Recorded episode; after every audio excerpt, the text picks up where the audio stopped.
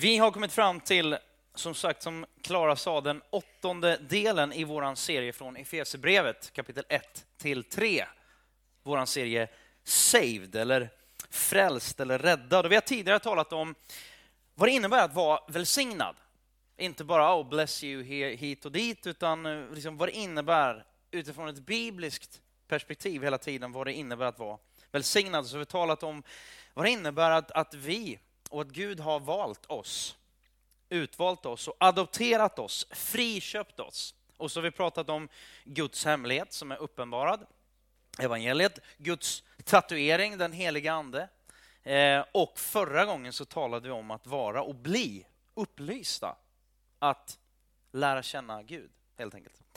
Och idag så har vi kommit fram till ännu ett fantastiskt ämne. Och vi har gått vidare. Vi har haft sju stycken söndagar bara i kapitel 1. Och nu har vi kommit till kapitel 2. En applåd för kapitel 2. Fantastiskt kul. Det var ingen stark applåd. Men i alla fall så har vi kommit fram till ämnet som jag idag vill kalla Från död till levande. Ehm, och eh, innan jag börjar prika, innan jag kommer in i ämnet så tänkte att vi skulle titta. Jag satt i fredags, eh, var gräsänkling där eh, med mig själv och eh, åt gott. Eller faktum är att jag, jo, men jag åt ganska gott. Jag hade gjort, jag måste bara, det här har ingenting med någonting att göra egentligen, men jag hade en stor, en 1,1 kilos eh, lammstek som jag hade tinat upp. Och jag tänkte, hur mycket av det här kan jag äta och sätta i mig?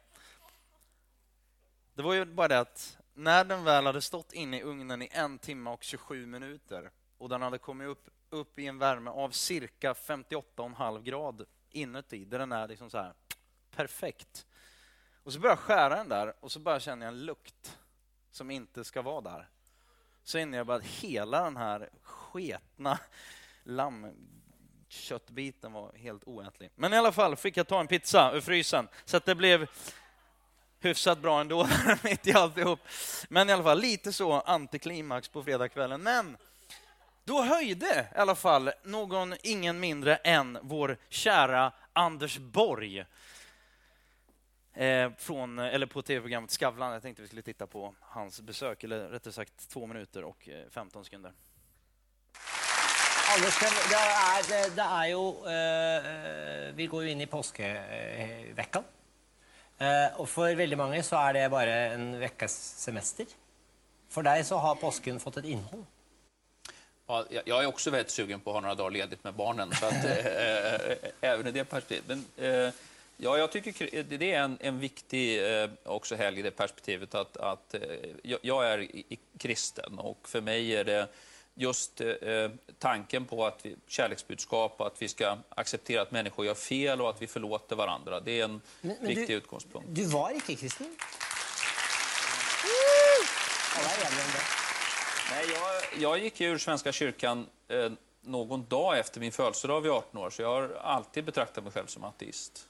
Va, var det, kommer du ihåg då du bad första gången?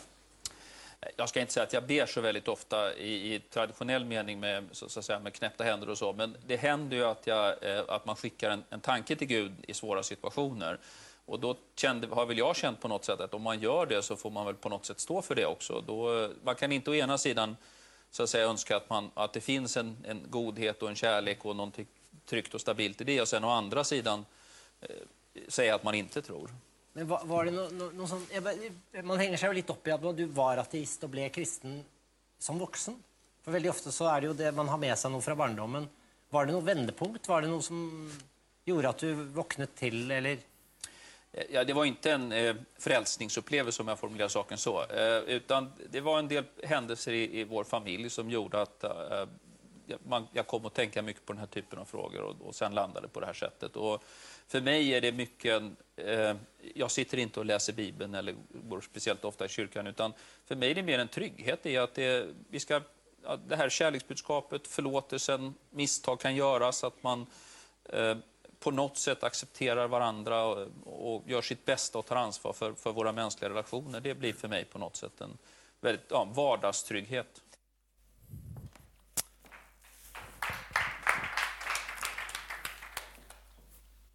Jag tänker så här när jag ser och lyssnar på Anders Borg så tänker jag ett par saker. Det första jag tänker är, vad kul. Eh, jag tänker att eh, vad, vad, vad, liksom, vad odramatiskt. Eh, och så tänker jag också att han är ju en man som har enorm credibility, förtroende, utsedd av Financial, Financial Times till Europas bästa eh, finansminister, till exempel. Eh, och så tänker jag också så här att jag är helt övertygad om att enormt många svenskar kan faktiskt stämma in i allt som han sa. Väldigt mycket av, av det han sa. Och näst, liksom, överhuvudtaget grundläggande, jag tror att väldigt många går och bär på en tro på Gud. Och så blir den här nästa då, jag förstår honom fullt. Han sitter i Skavlan. Det, jag vet inte om det är, det är liksom två miljoner eh, tittare från, från, Sverige och även Norge då. Ehm, men där han vaktar, det gör han väl i sitt jobb och han, han liksom överhuvudtaget som, som privatperson och inte minst i media då, så hör man att han, han är enormt noggrann med precis allt han säger. Och varför är det så? Varför är han på ett sätt då, varför känner han sig tvungen? Jag kan ju inte svara, men jag kan ju gissa lite grann. Vad är det för någonting som gör att han känner att han behöver förtydliga och liksom avsäga sig en del av de här sakerna som har blivit så stigmatiserade och har blivit så i, nej men tyvärr fått en, en lite negativ klang. Precis som jag går inte in på en, på en, eh, men, en ny arbetsplats eller en ny umgängeskrets eller någonting. Jag går inte in och säger liksom, hej, jag heter Daniel, jag är pastor, jag är kristen och jag är dittan och dattan. För att, varför gör jag inte det? Jo, därför att i vårt land idag, det hade jag kunnat göra i Indien eller någon annanstans där, där liksom inte man har egentligen ingen... Jag har, träffat, eh, jag har varit i Indien ett antal gånger och träffat ganska frekvent folk som aldrig någonsin ens har hört talat om, talas om Jesus eller kyrka eller någonting. Då är det en helt annan sak. Men går man in i ett sammanhang där man har ganska tydliga, stereotypa, vad jag skulle vilja säga då, till viss, då, till viss del ja, men förutfattade meningar, vare sig de är sanna eller har varit sanna eller är sanna och så vidare. Jag bara önskar att vi ska få vara med, United Stockholm ska få vara med och reformera kyrkan på ett sådant sätt att inte det är de här sakerna som man behöver, ja men så att man inte behöver ducka för en massa saker, utan man har full möjlighet att ha sin process. Man blir inte bara intryckt i ett hörn, intryckt i en liten box. Sån här är du. Du är kristen, då är du dömande, då är du det här, då är det här, det här, det här, det här. Utan allt sånt. Jag bara önskar att vi ska få med, tillsammans med alla andra som söker det också, att få skapa och bygga en kyrka för de som inte går i kyrkan. Det, det är liksom, jag tänkte så här, fantastiskt om några år där han kan sitta och bara, nej men jag går faktiskt i kyrkan så ofta jag kan. Det för det är uppbyggligt för mig.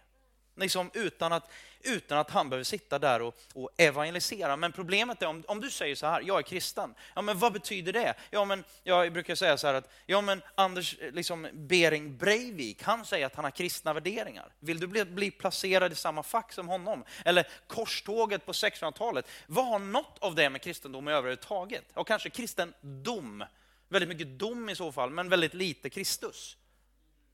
Och jag vill inte ha en kristendom utan Kristus. Det är ganska fattigt. Jag längtar efter en kristenhet och att leva ett kristet liv. Det är inte lätt. Vi ska kolla på, på utmaningarna, för det handlar om att gå från död till liv. Och vi ska prata om det idag. Är ni med? För grejen är så här, jag vill ju inte att han, jag önskar ju att alla som kommer i kontakt med United, även om man har ryggat för, duckat för, har, har ehm, Nej, men att sända en tanke i svåra situationer. Kom igen, det är ju amazing. Det ska vi alla göra. Vi ska be när vi, när vi är i svåra situationer, men jag skulle önska att vi... Men det är ju bara att konstatera, jag ber lite, liksom ber, jag är lite mer fokuserad när det, när det väl gäller någonting. Jag vet inte hur du är. Du kanske är superfokuserad och bara liksom jätteöppen eh, mot himlen hela tiden jämt. Jag skulle önska att jag var det lite oftare. Men jag skulle önska att, att när jag lyssnar på, på Björn, Björn Borg, jag säga, eh, på Mr Borg om, om ett antal år, att han har gått vidare, kommit längre. Det önskar vi väl alla, att vi går vidare, inte bara står still och stampar på samma ställe, eller? Jag önskar ju att alla som kommer, kommer i kontakt med United ska gå vidare och komma på något sätt ja, vidare och öka sin kvalitet. Jag brukar säga öka kvaliteten i kärleken till Gud, relationen till Gud, relationen till sitt eget liv och relationen till andra människor. För det är egentligen vad United handlar om. Ehm, och Det gör vi bland annat genom att läsa och studera, titta vad det står i Bibeln. Vi tittar inte bara eh, vad vi själva eh, tittar efter vad vi själva känner för just nu, utan vi läser Bibeln och så utgår vi ifrån det. Och eh, Bibeln är ju, ja, vi hanterar de här grundläggande existentiella frågorna utifrån ett bibliskt perspektiv. Och där tänker vi att eh, det räcker inte med life coaching och eh, liksom hjälp till självhjälp för att besvara de mest grundläggande existentiella frågorna. Jag tror att life coaching och hjälp till självhjälp kan vara väldigt, väldigt bra när det handlar om time management, energy management, money management och allt management du kan tänka dig. Väldigt, väldigt bra. Men det handlar ju mer om de praktiska bitarna och vågar jag faktiskt säga när, jag, när vi hanterar liksom existentiella frågor så handlar det om lite mer ytliga saker. Så nu ska vi tala om och prata och läsa ifrån Paulus ord, då, Efesierbrevet kapitel 2, vers 1-8. Följ med mig i texten.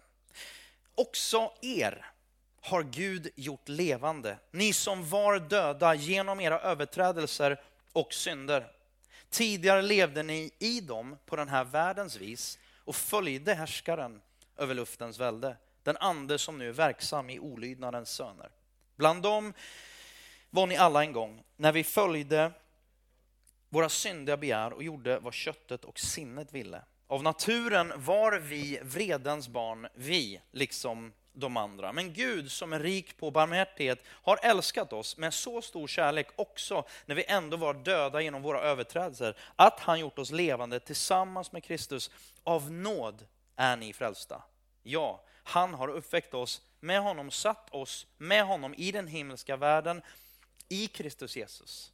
För att i honom eh, i kommande tider eh, visa sin överväldigande rika nåd genom godhet mot oss i Kristus Jesus.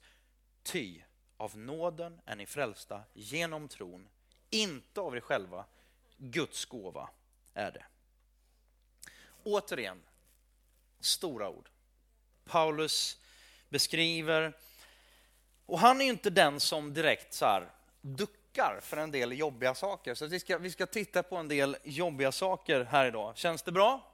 Det är ganska mörkt här inne, lite så här, det kommer vara lite kvavt här ett tag och sen kommer det bli lite bättre. Nej, det kanske inte... Ja, men, men man kan säga så här, Efesierbrevet kapitel 1, där talar Paulus väldigt upplyftande framåt. Han pratar absolut om det vi har fått, det vi har idag och framför allt då kommer att få. Helt amazing. Och han drar på där. Och så kan man säga så här att i, i kapitel 2 så tar han ett steg tillbaka. Så börjar han titta på prologen. Alltså han börjar titta på, okej, okay, nu har vi pratat lite om, om innehållet och lite om slutet egentligen. Nu ska vi prata och ska vi lägga upp det här för början. Vad är det som har hänt innan det här?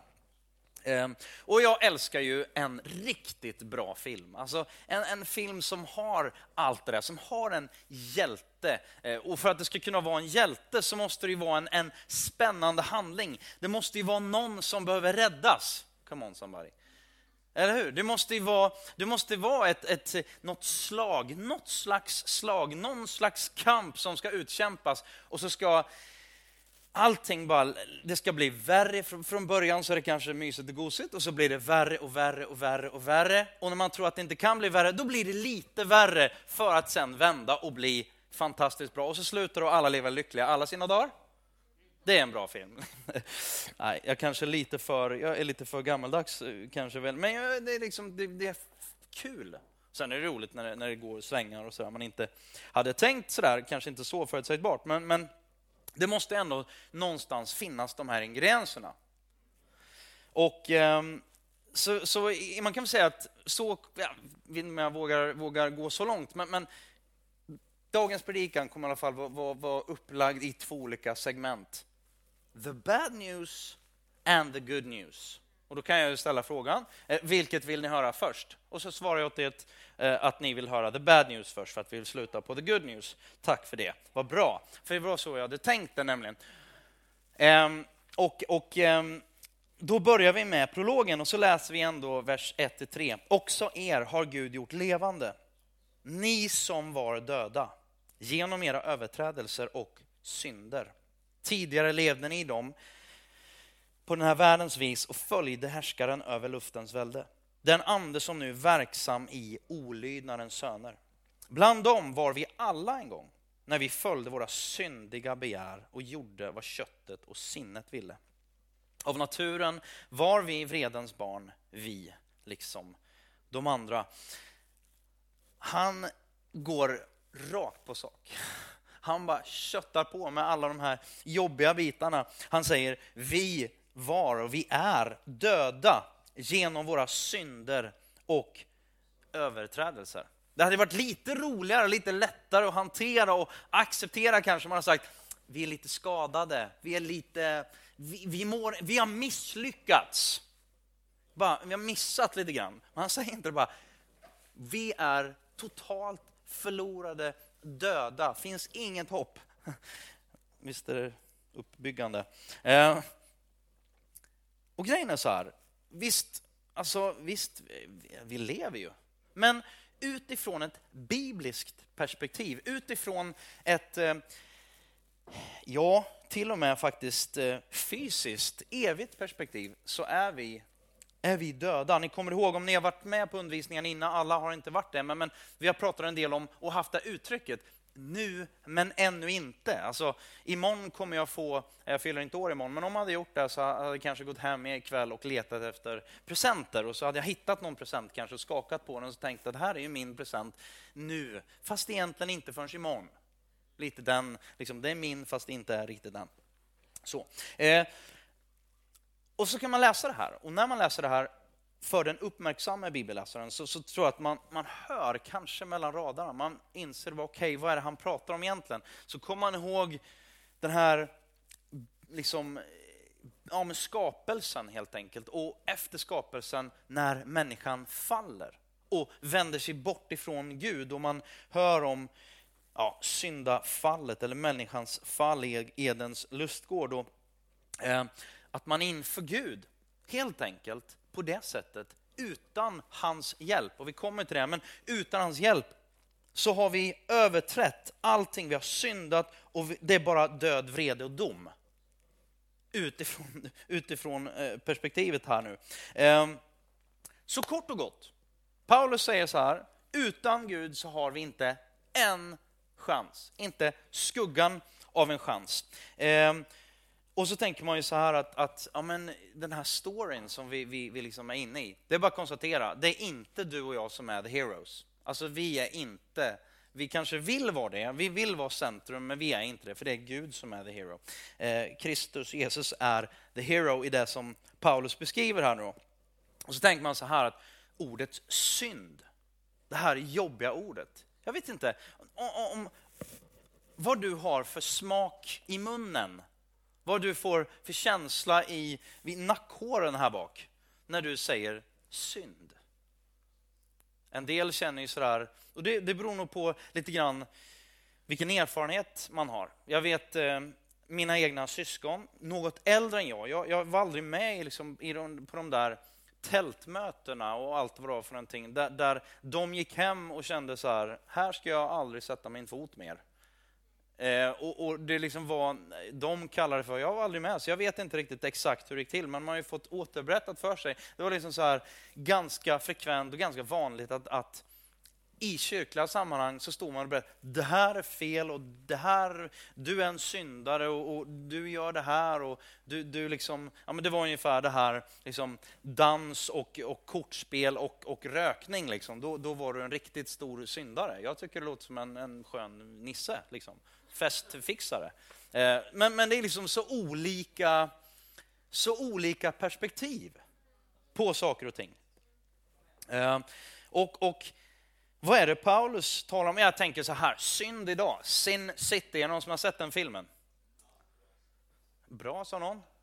Jag har faktiskt inte sett den, man kanske ska se den då. Men, men eh, det är en så här intressant, eh, bara Sin City, det är lite coolt, så här mörkt, bara, syndastaden. Liksom, så här. Eller så tänker jag på någon modevisning kanske som heter liksom någonting med sin, för det är lite coolt, jag vet inte riktigt. Så här, den nya mörka stilen. Liksom. Eh, jag vet inte, men, men eller så hör man just de här ekot från, från 1923, liksom, där, där, där det var blod, nej det var det kanske inte, utan mer svavelosande typer av, av ja, syndakataloger och så vidare. Men vi behöver titta lite grann på och förstå vad, vad, vad, vad, vad tänker Paulus när han pratar om synd, syndare och att vi är syndare. Eh, han använder det grekiska ordet hamartia, jag ska inte gå in mer på det, men det betyder egentligen bara att, det här flera säkert någon gång hört, att missa målet. Om ni inte har hört det förut, så, så eh, missa målet. Alltså du tänker dig någon som, som skjuter eh, ja, pilbåge och, eller kastar pil eller någonting. Du missar tavlan, och inte bara lite grann, utan faktum är att tavlan är där och du skjuter däråt. Det är inte bara så här, oj jag missade lite grann, det var ett misstag, utan man skjuter åt ett helt annat håll. Och man kan väl säga så här, utifrån Paulus perspektiv, så är det viktigt att förstå att, att vara en syndare och att missa målet, så handlar det om att man missar målet i relationen till Gud. I relation, inte bara relationen, utan relation till Gud. Eh, och, och, och, en del är så här, vad är Guds vilja? Ja, faktum är att det är ganska enkelt. Guds vilja är att du ska älska honom, du ska älska livet och du ska älska människor. Det är, liksom, det är Guds vilja. Jag lovar dig, om du gör det så kommer du, vilket, där har du problemet. Det grundläggande problemet, att älska. Om vi gör det så kommer du inte ha några problem. Liksom, överhuvudtaget, eh, generellt kommer allt bli enkelt. Men grejen är så här att älskar vi Gud, sätter vi honom först. Sätter vi andra människor framför oss själva. Har vi sån ja, faktiskt respekt och kärlek för oss själva att vi hanterar och behandlar oss själva med den respekten, så som Gud skulle ha behandlat oss. Ah, jag tror inte alltid att vi gör det. Eh, och man kan säga så här, synd är framförallt snarare ett tillstånd än någonting du faktiskt gör. Det är liksom väldigt tydligt. Så vi kommer inte stå med en lista här och bara, det här ska du inte göra, det här ska du inte göra, det här ska du inte göra. Utan synd handlar om ett tillstånd, ett mänskligt tillstånd, om man tittar utifrån det Paulus talar om. Ett tillstånd där vi är syndare. Och jag skulle säga så här att faktum är, det innebär ju att ja, men det här har vi sagt innan också, men, men att vi är syndare på grund av, eller förlåt, vi syndar på grund av att vi är syndare. Det är inte bara så att ja, men nu syndar jag och därför blir jag en syndare, utan jag är en syndare, därför syndar jag. Det är liksom den, den rent utifrån Guds perspektiv. Och så är det väldigt tydligt att Paulus talar inte om ett vi och dem. Jo, det gör han, men han sätter sig alla, alltså han sätter alla, för han talar till Efesierna men han, sätter, han säger, vi alla sitter i samma båt. I ett annat stycke så säger Paulus om sig själv faktiskt. Han har skrivit, då kan man tänka så här, han har skrivit två tredjedelar av Nya Testamentet. Han är en ganska helig snubbe, kan man ju tänka. Det tänker jag i alla fall. Men, men eh, bra kille om man tänker bara, hur gjorde han? Och så skriver han, jag är den värsta av syndare, skriver Paulus själv. Bara, okej. Okay. Så tänker man att, ja, han var ju faktiskt med och, och, och, gav sitt bifall till och tyckte det var bra att de stenade Stefanos. Ja, han var med och mördade folk och, och liksom sådär. Så, att, så att, eh, Vi, we're in a good company. så. Eh, men, men grejen är så här att synd handlar inte främst om omoraliska handlingar. Det här moralismens eh, huvud, eh, liksom kyrkan har sett sig själv kanske och många ja, men kristna har sagt vi ska stå här och vi ska, vi ska vara moralister. Det är vår stora uppgift. Det tror inte jag är vår stora uppgift. Vi ska gå vidare och titta på vad, jag tror att vår stora uppgift är. Men, men omoraliska handlingar som att ljuga, bedra, stjäla. Det är ju dåligt. Det är ju inte något bra. Det är ingenting som vi förespråkar. Men grejen är den att det handlar ju om så mycket mer. Det handlar om att egentligen så är det bara, det är bara en frukt av själva synden med stort S. Um, Romarbrevet 5 och 12 och 5 och 18, två olika versar som, som där Paulus eh, talar och, och, säger någonting annat i, i, ett annat stycke. Då. Genom en enda människa kom synden in i världen. Vem pratar han om där? Adam, första människan. Kom synden in i världen och genom synden döden. Och så kom döden över alla människor eftersom alla hade syndat. Vers 18. Alltså, liksom en endas fall ledde till fördömelse, död, för alla människor, så har en endas rättfärdighet för alla människor lett till ett, en, en frikännande dom som leder till liv. Där har du från död till levande, död till liv. Eh, Romarbrevet 3 och 10 12, just det här med att vi inte, det är inte ett vi och dem, det är inte någon annan, utan det är vi. Liksom något slags tillstånd utan Gud. Då står det så här, Romarbrevet 3 och 10-12. Ingen rättfärdig finns, inte en enda. Ingen förståndig finns, ingen finns som söker Gud. Alla har avvikit eller missat målet, alla har syndat. Alla har blivit fördärvade. Ingen finns som gör det goda, inte en enda. Han är rätt så definitivt som man känner bara så här, inte så att han står och pekar finger så här. Du din, liksom så där. Och den bilden, den vill jag bara radera. Um, för Gud står inte så. Jesus Kristus dog inte så här, han dog så här. Stor skillnad. Så the bad news, det är att vi utan Gud, alltså vi är döda i förhållande till Gud. So that's the bad news. Och när the bad news är så dåliga så alltså att man, inte, man tänker att nu kan det inte bli värre, då blir det lite värre. Ska vi ta det li, bara för att rub it in riktigt så här skönt? Är det okej? Okay? Eh, för att, liksom bara för att slå hål på det här lilla hoppet som jag tror du och jag ändå har någonstans. Att jag kan klara mig ur den här knipan själv. Ja, alltså jag behöver naturligtvis, jag behöver lite hjälp från Gud, men egentligen så är det mig det handlar om.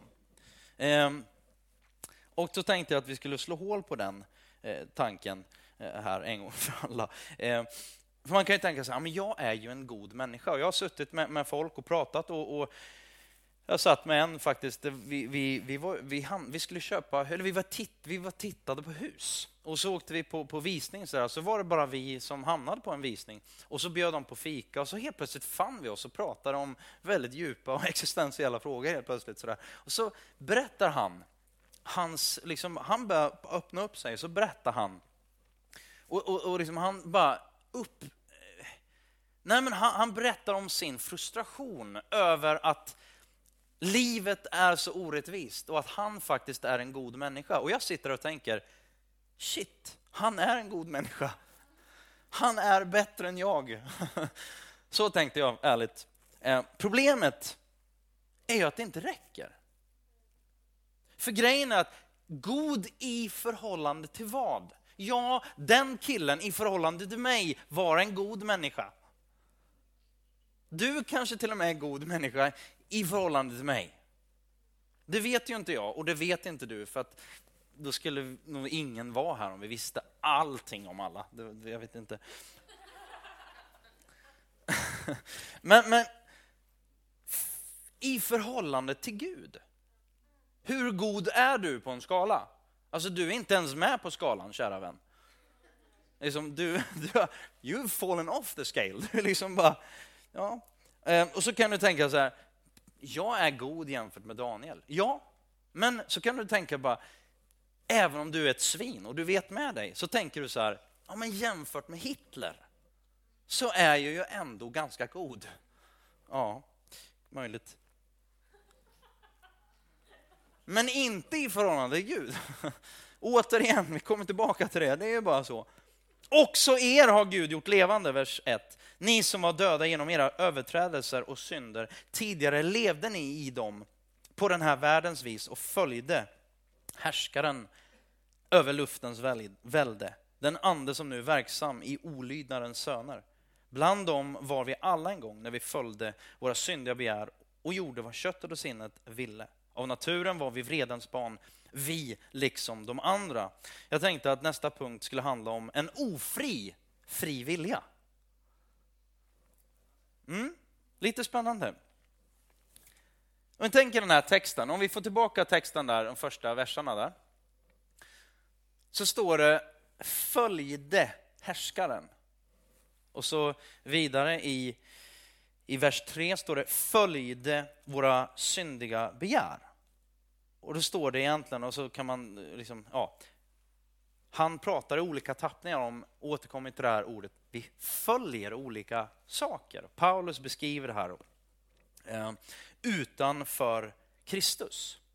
Och så pratar man om alltså det här med att ha en, en fri vilja, att fritt välja Gud eller fritt välja ja, och göra något helt annat eller välja något, något helt annat. Eh, han säger så här, man levde, eller man följde den här världens sätt att levde, leva.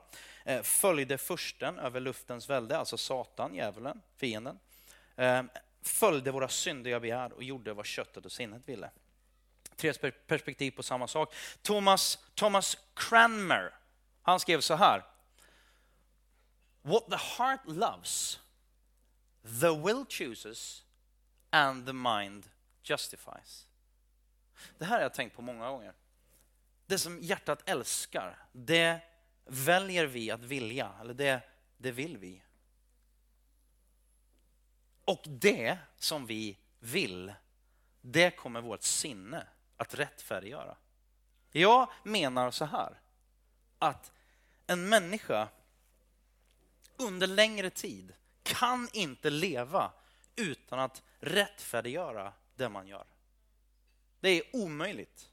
Du kommer att hitta, och vi är grymma, några av oss är bättre än andra, på att hitta enorma ursäkter.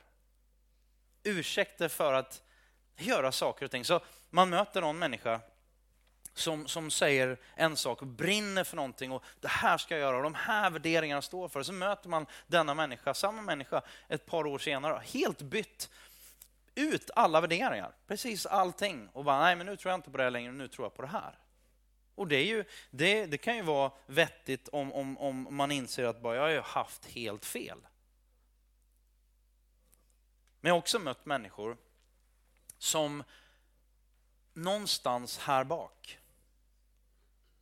vet om och känner med sig. Jag lever emot det jag egentligen tror på. Men jag rättfärdiggör det därför att. Och så kommer det massa ursäkter. Jag har varit där, du har varit där. För grejen är så här att våra, våran vilja är ju bundna till hjärtat. Alltså hjärtat, liksom the core of our being. Så. Jag tänker på, ja, Jesus använde den liknelsen, men, men det gjorde även bonden. Höll på säga. Nej, men alltså, ett, ett, ett äppelträd kommer ju att bära frukt i form av äpplen, inte bananer. Det skulle se väldigt konstigt ut. Så det innebär att det vi är, det är också det vi kommer att producera. Så på så sätt, har vi en fri vilja? Jo, men det har vi ju. Absolut. Eh, jag skulle säga så här, Martin Luther, han säger en otroligt brutal grej, översatt till svenska då. Människan har en fri vilja. Hon är fri att mjölka kor och bygga hus, inget annat. Alltså han är så sjukt brutal. Eh, och han, en av hans största alster, eller vad han kallas. Han fick en fråga, om vi tar nästa, en bok då som heter Den trälbundna viljan. Han var ju lite så här, han var nog norrlänning tror jag. Alltså han var lite så här an, annars liksom. Han, han, var väl lite, lite höst, mörker och liksom Ja, men vem skriver en bok? Den trälbundna viljan. Ja, han gjorde det, helt enkelt. Och där har du Luther. Liksom, att, att, nej men han menar ju på där att ja, vi har en fri vilja, men vi kommer ändå aldrig att välja Gud. För det är inte, det är liksom inte av oss själva i alla fall, det är inte det som är oss. Utan det måste komma från någonting annat. Och Romarbrevet 7, 14-20 så säger Paulus så här. Vi vet att lagen är andlig, men själv är jag kötslig. Här börjar han nu och bara verkligen ja, slå hål på, om det var någon som satte upp honom på en pedestal innan så bara sopar han ner den rätt bra här. Själv är jag kötslig, såld till slav under synden. Hur fri är man man är slav under synden? Ty jag kan inte fatta att jag handlar som jag gör. Det jag vill, det gör jag inte. Men det jag hatar, det gör jag. Om jag, gör, om jag nu gör det jag inte vill, samtycker jag till lagen och säger att den är god. Men då är det inte längre jag som gör det, utan synden som bor i mig. Ty jag vet att i mig, det vill säga i mitt kött, bor inte någonting gott. Viljan finns hos mig, men att göra det goda förmår jag inte. Ja, det goda som jag vill, det gör jag inte, men det onda som jag inte vill, det gör jag. Men om jag gör det jag inte vill, då är det inte längre jag som gör det, utan synden som bor i mig. Jag vet inte om någon känner igen sig. Det goda som jag vill göra, det gör jag inte. Och det eländiga som jag inte vill göra, det är just det jag gör. Jag ser det i mina barn. Jag älskar dem och eh, det är liksom så här. Ville står och tittar bara. Han vet, det där får inte jag göra. Det måste jag göra, tänker han. Eller jag själv. Liksom, det där får man nog inte göra. Det måste vi testa. Jag vet inte hur du är. Du kanske är bättre än jag, helt enkelt. Men jag satt faktiskt och läste om det här. För nu börjar vi komma till botten. Nu blir det inte mycket värre. Liksom så här. Det är ganska eländigt. Det är vi, vi, inget hopp, det är bara mörker och elände på det sättet. Då. Och så satt jag faktiskt och tänkte så här, vad är, vad är liksom det jobbigaste? Och vad, vad, vad, kan jag hitta någon bild som skulle beskriva det här? Och då tänkte jag, sitter du i dödscell i Death Row. Huntsville-fängelset i Texas. Det fängelse som avrättar flest folk i Death Row. Det måste ju vara the worst. Att sitta och bara vänta år ut, år in. Du vet inte exakt när det kommer. Du bara vet att en dag så kommer de avrätta dig. Då tänker jag så här, du är i fängelse. Följ med mig på bilden, en felbar, väldigt felbar bild, men någonstans bara en, en, en försök bara att, att, beskriva det här. Du har ju din fria vilja. Ju, den kan ju ingen ta ifrån dig. Men du är fortfarande frihetsberövad. Du kan göra ont, du kan göra gott. Du kanske till och med under flera år innanför fängelsets murar skulle kunna leva som moder Teresia själv. Det är ju liksom möjligt. Du kan träna, äta bra, se till att du mår bra. Men du är fortfarande dödsdömd och kommer förr eller senare att få domen utförd mot dig. Du kan inte ta dig ut utan en nådeansökan. Och, eller nådeansökan tar inte dig ut, utan en benådning. Och här kommer vändningen. Här kommer the good news. Vilket jag kallar då punkt nummer tre och sista punkten. Vändningen. The good news, Guds nåd. Efesierbrevet 2, vers 4-8. Men, det är så skönt att det står men där. Först kommer alla de här jobbiga sakerna. Vi är döda i våra synder. Men, det är ett bra men. Det var roligare om man sa det på engelska, it's good but. Men i alla fall. Gud som är rik på barmhärtighet har älskat oss med så stor kärlek också när vi ännu var döda genom våra överträdelser, att han har gjort oss levande tillsammans med Kristus. Av nåden i frälsta. Ja, han har uppväckt oss med honom och satt oss med honom i den himmelska världen, i Kristus Jesus, för att i honom, i kommande tider menar jag, visa sin överväldigande rika nåd genom godhet mot oss i Kristus Jesus. Ty av nåden är ni frälsta genom tron, inte av er själva. Guds gåva är det. Han vill bara stryka under och slå hål på allting, allt hopp som du har i att du ska lyckas själv att skapa detta. Han vill bara säga att det är Guds initiativ, det är Guds gåva, det har ingenting, du kan inte förtjäna Guds nåd. Du sitter i det här fängelset i death row. Det enda sättet att komma ut, enda sättet att överleva, det är att få ett nådabrev. Att få bli benådad av guvernören. Det är det enda sättet att komma ut. Så det inte handlar om liksom, vi ska nog hitta en utväg till slut. Advokaterna jobbar på det. De, alla de vägarna, det är over and out. Liksom, vi lyckades klättra upp till Gud. Vi lyckades klättra över den här muren och någon slags... Vi nådde en, en höjdpunkt i vår moral med våra ritualer eller godhet i oss själva. Allt det där, det bara raderas ut. Och jag tänker bara, vad vi behöver. Det Paulus säger, om vi är döda i vår synd, om vi är döda i allt det vi ja, men allt vårt elände och, och, inte bara vårt elände utan våran natur. Vare sig vi är snälla eller inte snälla, om vi liksom är duktiga eller inte duktiga, så är vi ändå förlorade i vår egen natur. Och vad är det vi behöver då? Vi behöver ju inte en förebild. Vi behöver inte, alltså jag tror att, att om man sätter sitt hopp till att hitta sanningen inom sig själv, så kommer du att bli så förvirrad och snurra till det. Och du kommer att, jag tror att det kan vara väldigt bra att ta tid och reflektera. Det är inget fel med det, det borde fler göra förmodligen. Stilla sig och reflektera och fundera lite grann. Men att söka svaret, det eviga, liksom svaret på de eviga frågorna, de, de existentiella frågorna, hitta det inom sig själv, att sluta sig inom sig själv. Det kommer inte att bli en, en, en ett lyckligt slut på det. Det är i alla fall vad Bibeln väldigt tydligt säger.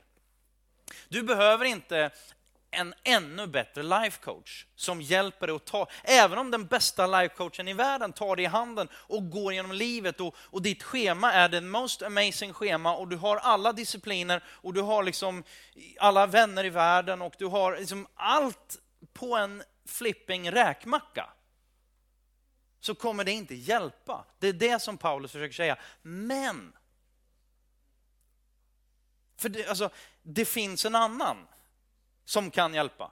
För det är ungefär som att du ligger, vi alla måste bara se den bilden. Vi ligger och plaskar i havet, i vattnet, på djupt vatten, utom och bortom all räddning. Och så kommer, jag har tagit den här bilden förut, men jag tycker den är, den är lite rolig eh, och väldigt bra. Eh, Lars Frölander kommer och på en liksom värsta sunseeker-jakten där och, och kör förbi och hör ditt rop på hjälp. Där ligger du och han har ju vunnit OS-guld i simning och allt det där och, och, och, är ju en mästare på att simma. Och bara, hjälp mig. Och så, så ställer han sig på kanten där och så bara, ja men du, du borde bara göra lite mer så här. Och så börjar han att visa, instruera hur du ska göra. Hur bra blir det? Nej men, är du dum i huvudet eller? Var, varför gör du så där? Du skulle ju bara göra så här. Då kommer du inte att drunkna. Hjälp dig själv. Är det det som du och jag behöver om vi ligger där, de här bilderna nu då, men i livets hav, come on somebody, i djupt vatten. Är det en Lars Frölander du behöver? Jesus är ingen Lars Frölander som visar hur du ska göra. Har han bra tips?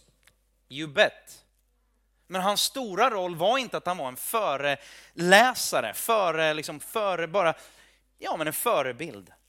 Hans, den, den stora grejen var inte det. Den stora grejen, idag, För nästan liksom 2000 år sedan så gick han, eller han gick inte, han red på en åsna in i Jerusalem. För att på palmsöndagen då, som det är idag, för att på fredag bli korsfäst och dö. För att du och jag, vårt elände skulle vändas till liv. Att vi skulle kunna gå från död till liv. Det här kommer Linda prata mycket mer om nästa söndag.